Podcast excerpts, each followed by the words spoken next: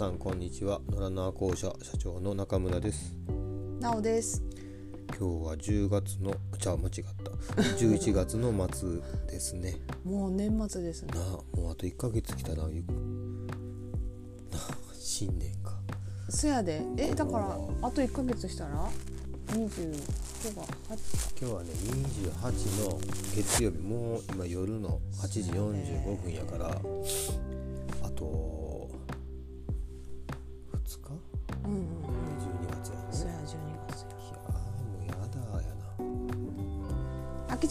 はい十一月十四日、お誕生日おめでとうございます。あありがとうございます無事に45歳迎えて、うんうん。火星期最後やね。えー、それは火星期って何ですの？火星期っていうのは、人っていうのは年齢で。年齢のあれがね、その。うん火星期っていうのは、まあ、うん一生懸命働いて。うん頑張ってなんやろもうなんか動くみたいなみたいから、うん次木星期に入んねんけどあえじゃあこうやってもうバタバタバタバタ働き回ってのはもう終わったってこと？そう。で許しの時代が許しの時期が来るわけ。うその火星期の前が太陽期やねんけど、うん。それが人生の目的を決める時期やねうんうんんなんとなくしっくりくるでしょ、うん。うんで火星期っていうのはいつからかな？36ぐらいかな。ちょっともうあのうん。ちゃんとまた調べてうん。あれやけど、えでもなんかまあまあその辺やろ？そう。しっくりくるわ。うん。俺が多分30で農業しようって決めてうんうんうん。奈良来たやんな、うんうん、で2年半研修して。30じゃないでしょ？30や30か。うん。うん。そうそう。29終わる時に、まあ、このまんま植木植木屋としてなんちゅう独立するのか全く違う仕事するのか、まあ、悩むポイントがあって。うん。うんでまあ奈緒さんから「やってよ」って。覚えてへんねやろそれ、えやってよっていうかやるやらへんって言ったやろ やってよとやらへんは全然違う、まあ、だいぶちゃうな、まあ、でも奈緒さんの方から農業っていうキーワードが出て。うん、多分こうやって世の中的には珍しいよな。ああでもそう思ってた人たちもたくさん多分おったんやと思う、うん、うん、ちょうどだから。やれる人とやれへん人俺らが有機農業のうん、世界でいうところの第2世代やったんかな。うん、あそうかな。そう空白の世代って言われてる77年頃の生まれの人たちっていうのがあの超就職氷河期にぶち当たって。でまあその就職できないからっていうよりもうん。何やろ何のために仕事をするの、うんうん。だから一生懸命みんな働くことするけどでもまあ世の中がそんな受け入れ体制がなくってうん。うんでその時に改めて自分たちの労働っていうものの意味を考えてあこれはそのお金を稼ぐっていうことよりもやっぱりそのちゃんと自分たちがうん。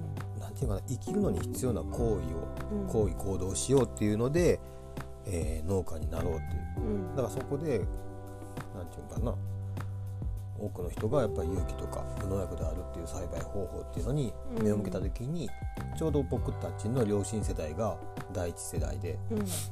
でその結構俺らが新規収納として飛鳥に来たのがその33の頃やったと思うんやけどうん。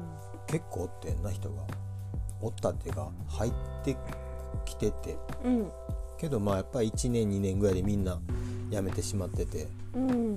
でその第二世代みたいなものが終わってって終わってっていうのが正しいんか分からんねんけど、うん。うん、頑張ろうとしたけどなかなか農業っていうのはこう安定するまでには結構な時間と出費が必要で。新規収納やったら特にね、でまあそれで一旦落ち着いて今はほんまにそのから数年はなかなか人の動きっていうのは見えへんくって。うん。でやんその何の話だって36ぐらい。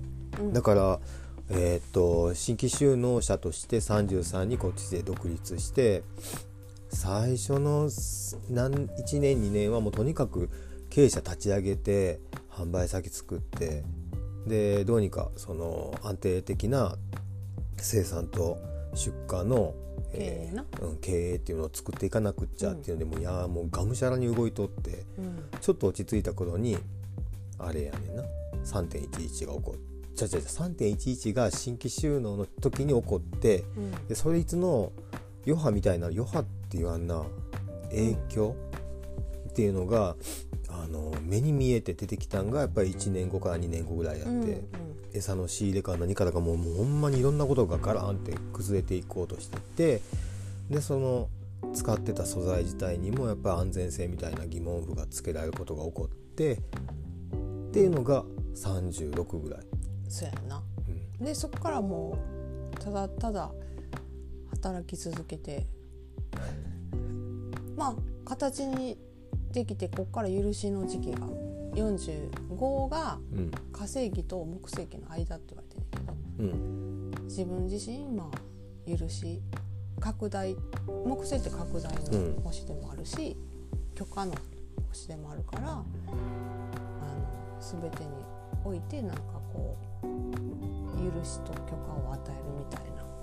だから悪い悪い部分でも許しと許可が出るから、うんそこをまあちゃんと次土星期なんやけどうん。まあホロスコープ的に言ったらその自分の土星がどれだけ効いてるかっていうのが木星期に入って結構大きい部分というかあきちゃんは獅子座が土星やから楽しむことに結構こう許可をなかなか与えられへんとか制限してるんだけど、そこをまあいバランス取っていってなんかいい感じにしていけたらうん。形にしていったら、うん。もう土星土星で完全に形になってそこからはこうどんどんうん。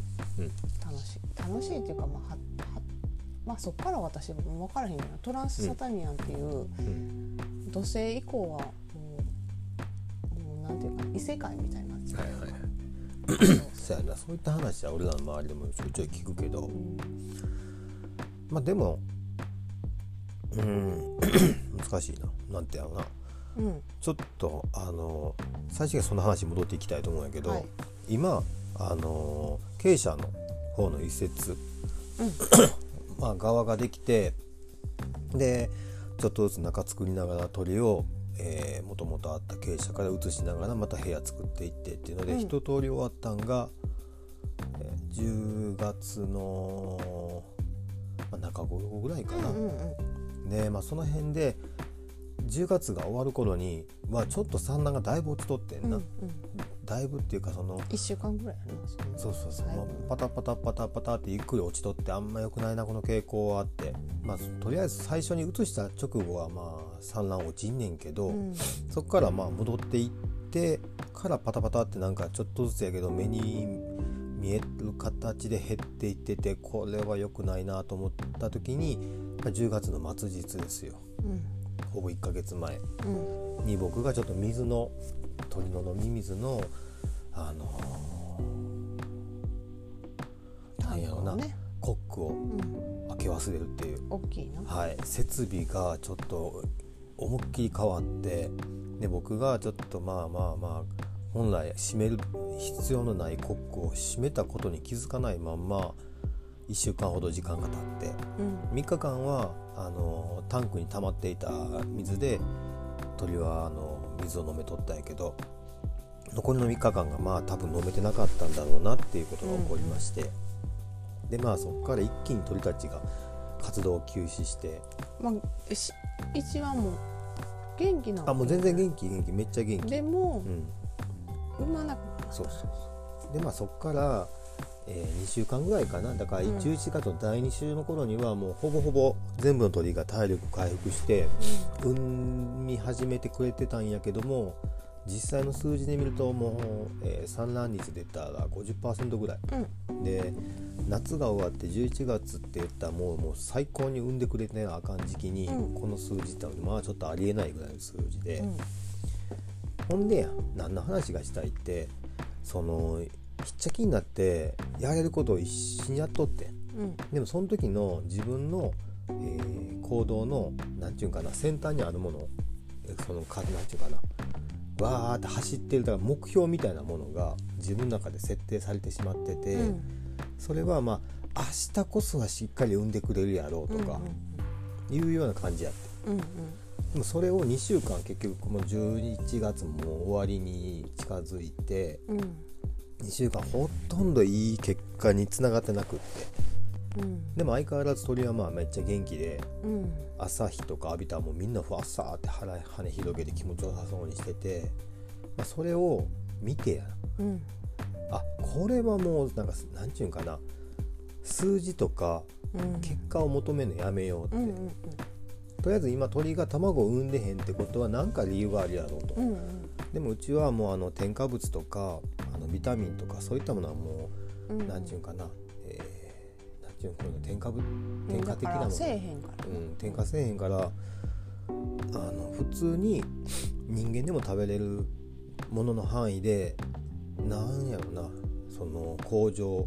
うん。産卵率を回復したいって思ってでできることしようと、うんうん。まあ、環境を整えるしあの緑地とかあの今ね、うん。11月入って鳥インフルエンザで結構あの家畜保健所がもう厳しく言われてるからうん。相当場所を選ばなあかんし状況も確認せなあかんねんけどもやっぱり非加熱で要は加熱されていないビタミンっていうのが唯一鳥が取れるビタミンやと思うからうんやっぱできるだけ運べとかうん。なんやろなその鳥が本来食べてたであろう草を見つけてはうん。買って鳥にあげるっていうことをまあこの数日間やって。うん。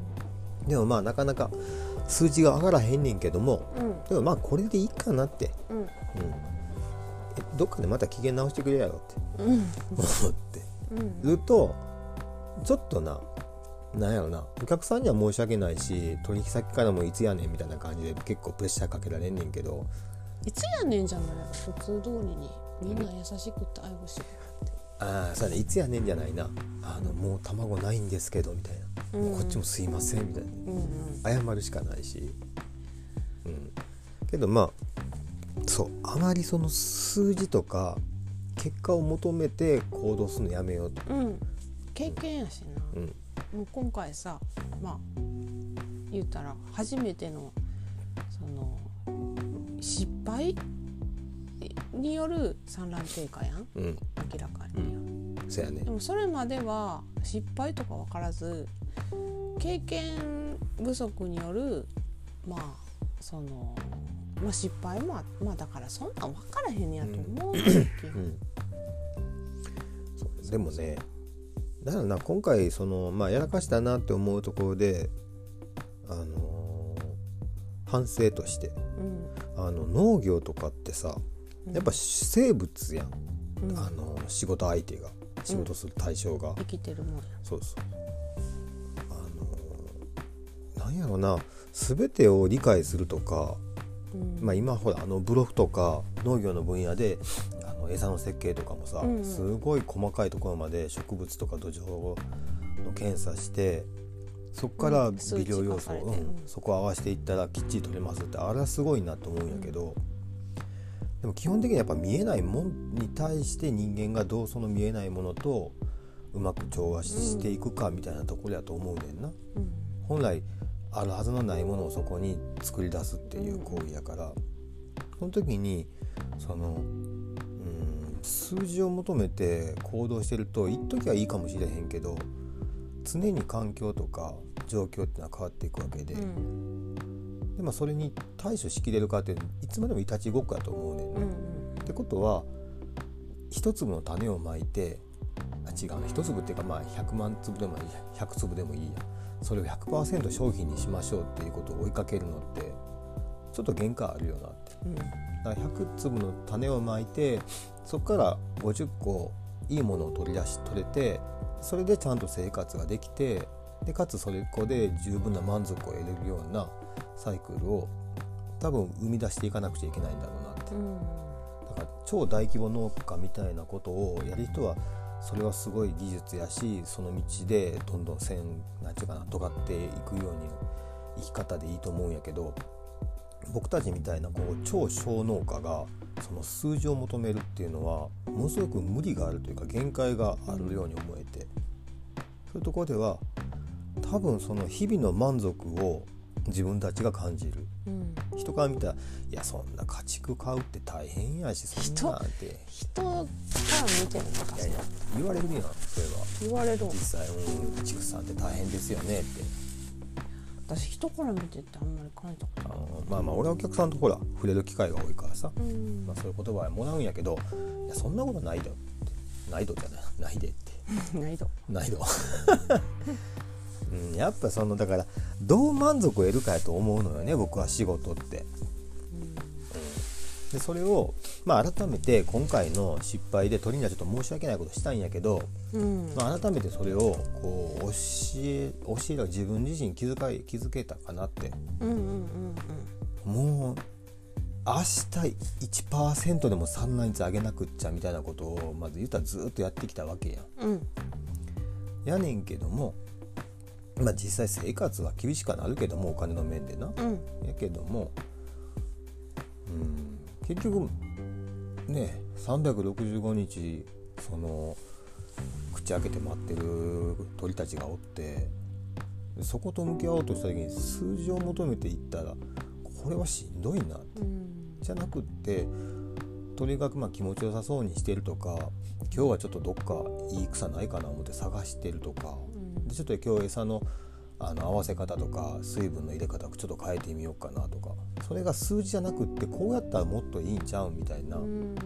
感じの、あの頭の回転でいった方が、まあ、モチベーションっていうともうすでになんか頑張ってる感があるからねでも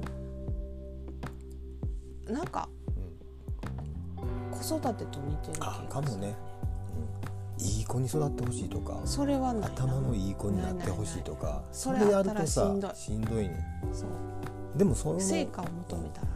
その子と一緒におる時間が豊かだなって思えるような接し方がなできたらその時は無理やまあまあそりゃそうやでわかるよ。うそんな綺麗事だと思うしんうん。毎日なやっぱり。あの 常にこう高いプレッシャーをかけ続けてくる子供たちを目の前にするとそんな豊かな時間とか言ってられへんって。言ってそう。まあでもでもまあそういうことだと思うね。うん。うん。だこんだけやったらはいこの仕事おしまいみたいなうん。仕事じゃないから家の仕事って、うん。だから大変やっていうのも思うしでもそういうのが畜産はかなり近いなってそれに、うんうん。うんだから今回失敗したからもう一回畑もうきれいにさっぱり片付けて次頑張ろっかっていうやり方とはちょっと違うから、そうやなじゃあどこで満足を得るってどうしてもやっぱり金銭的な部分によりがちやねんなだから、農業にしたらな。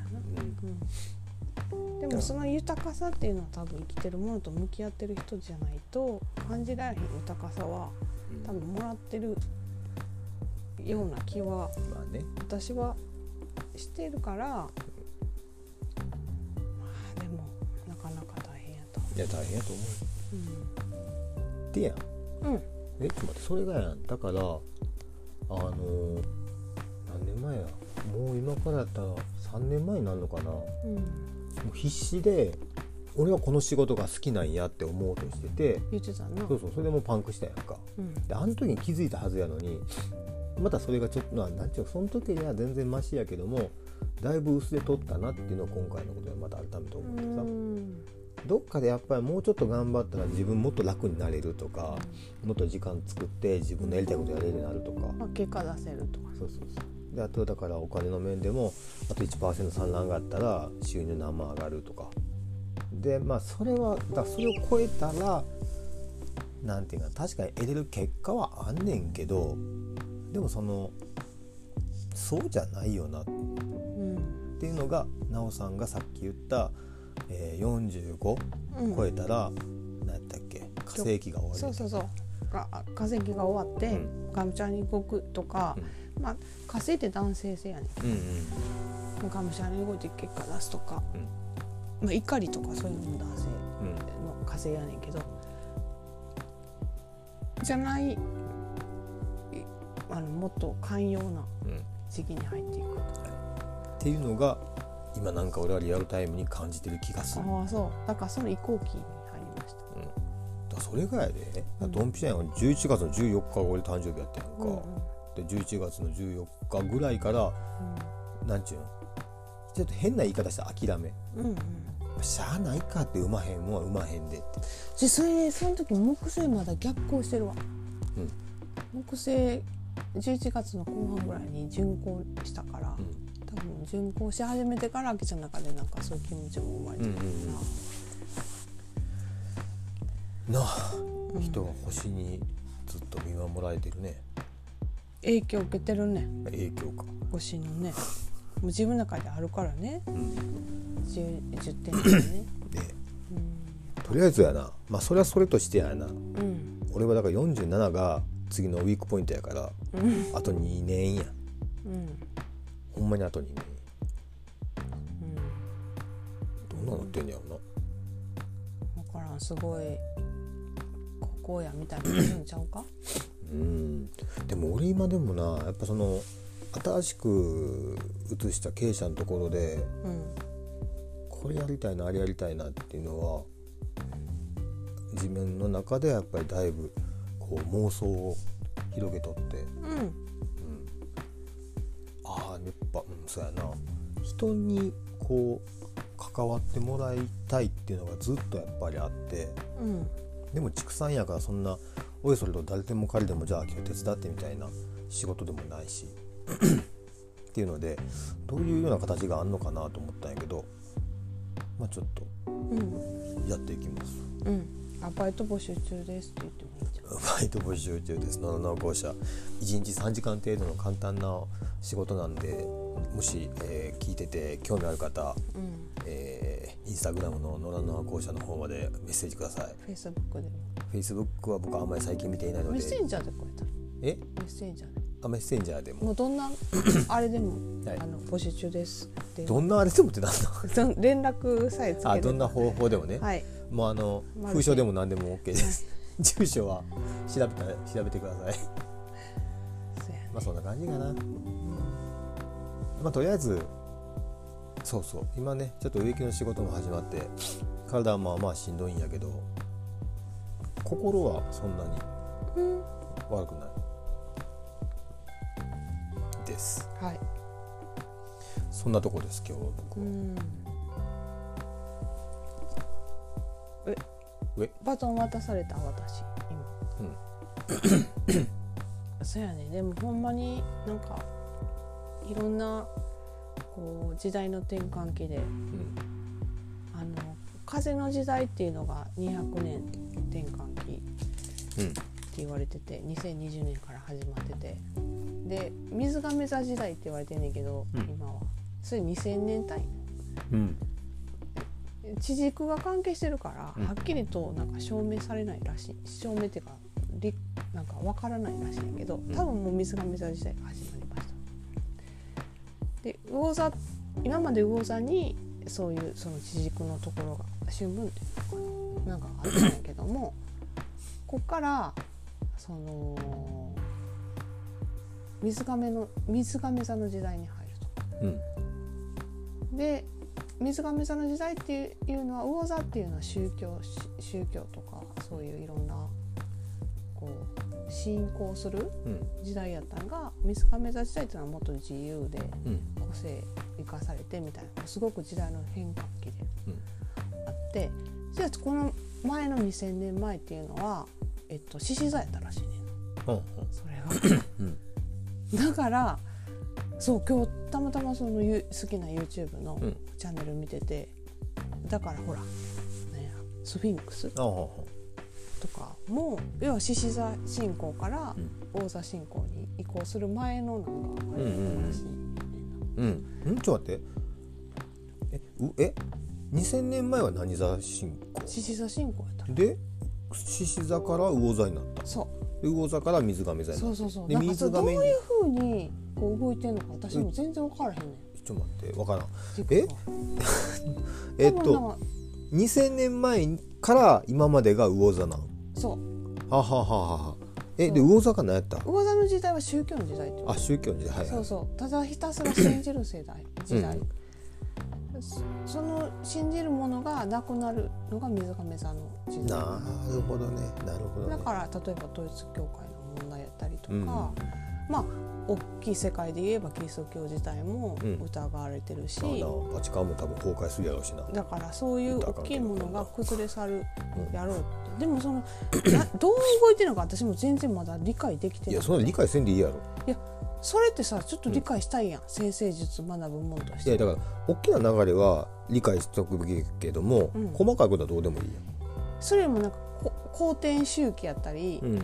そう数学的なことが私は入りにくい人間やん。か、うん。物理的なものがそうやな。それが理解できないからそれが自分の中で歯がいいんやけど、うん。その前がなんかな言うそこの YouTube チャンネル言ってるのは獅子座時代やったって言ってたような気がすんねん。うーん。もう今日見すぎてうん。そのトゥーランドなんとかっていう人たちやねんけど、うん。まあとにかく面白いね。その神話？世界の神話やんな？とかえシュメール文明やったりとか「古事記」も日本書紀も含めてうん。竹内文書やったりとかギリシャ神話やったりとか全部がつながってんねん。うん。それを知ったら全部同じこと言うてんねん。うん結局は。何言ってるえっ、とねやっぱりあ西洋先生術のでもそうやねんけども例えば、えっと火星と木星にあった大きい惑星があってそれがティアマドっていう惑星やってんけど、それがもうパーンって崩壊して今すぐ火星と木星の間に小惑星がいっぱい小惑星っていうかちっちゃい星がいっぱいあるの。じりじりバラバラになってんねんけど、その中の一つがなんかいろんなその女性女性性の天体やったよな。うん。だからやっぱり女性性っていうものがすごく隠されてきたっていうはいはいはい。ことやったりとか、うん。あと何やろうな。まあででもほとんどのその神話はつながってるっていう話、地球のこの文明がどうやって語り継がれてるかって言ったらもう結構その世界でも同じようなことケルトのみあのその神話やったりとかも全部つながってつながってくるっていうのがすごい面白かったね。うん、うんそう。いいろんなキーワードが同じようなキーワードが出てくるっていうのがすごい面白くて、うん。うん、そんなにつながんねやと思って、うん。まあまあなんかそそれってうん。興味ある人はぜひぜひなんかシェアしたいけど興味ない人にとっては全然興味ない分野なんやろうなと思いつつ。だからその今の話はほんまにそうやろな。興味ある人と興味ない人がもう真っ二つに分かれる会話や。でもその興味ない人にとっても興味ある部分ってその会話なんか絶対あるわけよ。うん例えばその大きなうねりっていうのはずっと何ちゅうかな人間世界の中にあ人間世界でこの地球上にはあってだからこうなんだなっていうふうに落ちるようなところが絶対的に存在してるわけで。うん。例えばや。うん。これ全然俺が勝手に今思ったことやけど今って実は氷河期やって知ってる？知らん。あの恐竜がおった何千年前やったっけありましたけど何千年前って北極も南極もなかったんでへが今は北極にも南極にも雪があるやん。っていうことはもう地球自体が冷えてんねんってだからずっと温暖化温暖化って言ってんねんけども今氷河期の中での温暖化やから知れてるって。でこっからもうそういう極端に分かれてるってこ極端に分かれてるっていうかそのもっと大きな長なんちゅうリズム。とうん。あったかいと寒いがその数度 0. 点なんちゅう何度上がりました今年みたいな話じゃなくって、地球全体がもっとあったかかったって。地球のもっと狭くない暑かった。ただでも人間が無茶なあの農業のために地下水を掘り上げてしまったりとかするから砂漠化してなんちゅう温暖化になってるからえらいこっちゃみたいな言ってるけどもそれは人の極端極端な栽培によるものやって要は？えっとその部分しか見てないってことやな。まあそういうことやねで要は人間も含めて全部なんか私そういう話をうずっと見てて思ってんけどうん。聞いてて思ってんけど、うん。全部シナリオ通りなんちゃうかなと思って。要は。ああそれはちょっと、いやもう極論やけど、あのうん。もうそんなにうんありみたいにうん。実はうちら頭使ってむっちゃこねくり回して生きてんねんけどほんまありみたいにな生きてんのちゃうかなって若干思ってうん。この宇宙の中で。だから要は変に悩んだり変になんか落ち込んだりするんじゃなくて、まあアリみたいに生きてんねや。アリみたいにっていうのはアリみたいに生きてんのが素晴らしいんやで蝶々とちょっとかもうな変なこと言ってる？難しい。あ言いたいことはわかるよ、だからそそれってすごくな見てて勇気づけられるやん？アリが一生懸命さ。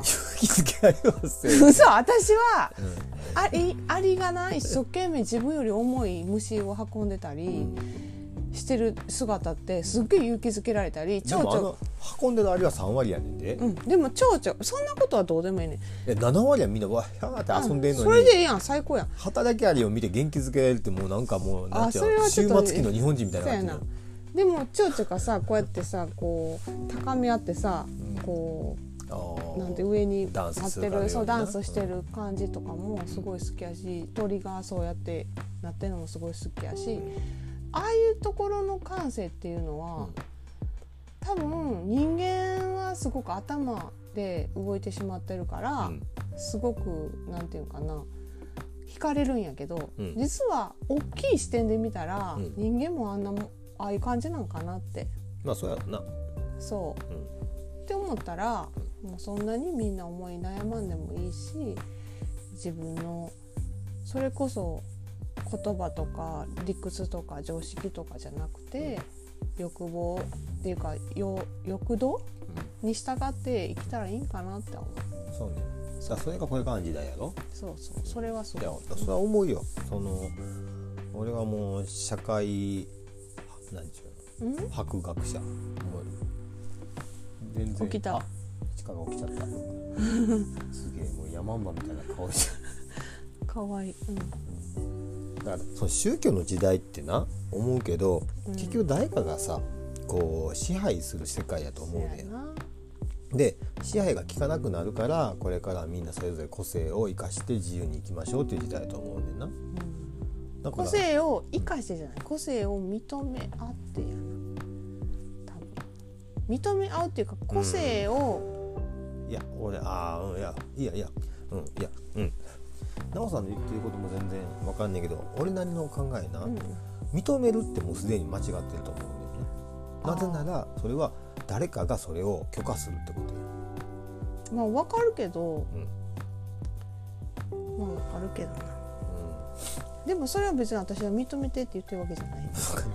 何ししてない認めるってお互いのだ僕から見た奈緒さんの個性を認める奈緒さんが見た僕の個性を認めるっていうのは全然まあだからら自分らしく生きてて、うん。誰からの許可も求めないってこと。そうそうそうそうそう。で自分がしかできないことをやっていったらいいって。ううそれぞれの個性を生かしていったら勝手に社会は回っていくと思うし、うん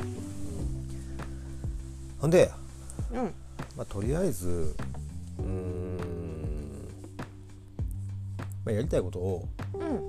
ここからちょっとやっていこうかなと。そうやな。やっていこ思います。はい。そのとこです。うはい。はい。なんかいい話できた？分からへんけ別どまあいいやさいい話しようと思ったらちょっと俺できひんから 俺はもう思った私もできへん。まああのー今回も聞いていただいてありがとうございます。ありがとうございますじゃあはい。次回はそうそう。年末の本当の最後の年末のおしゃべりの会にうん。また皆さんうん。耳を傾けていただけたら幸いだと思います。はい。なあ暗いなまあいいや。いや暗いじゃないよ。こうんしっとり。うしっとり。秋の夜長に。ほんまに夜が来るのが早すぎる、早いな。うん今日さもう終わりやけどうん4時半ぐらいに人と人と会う仕事がついてキリが。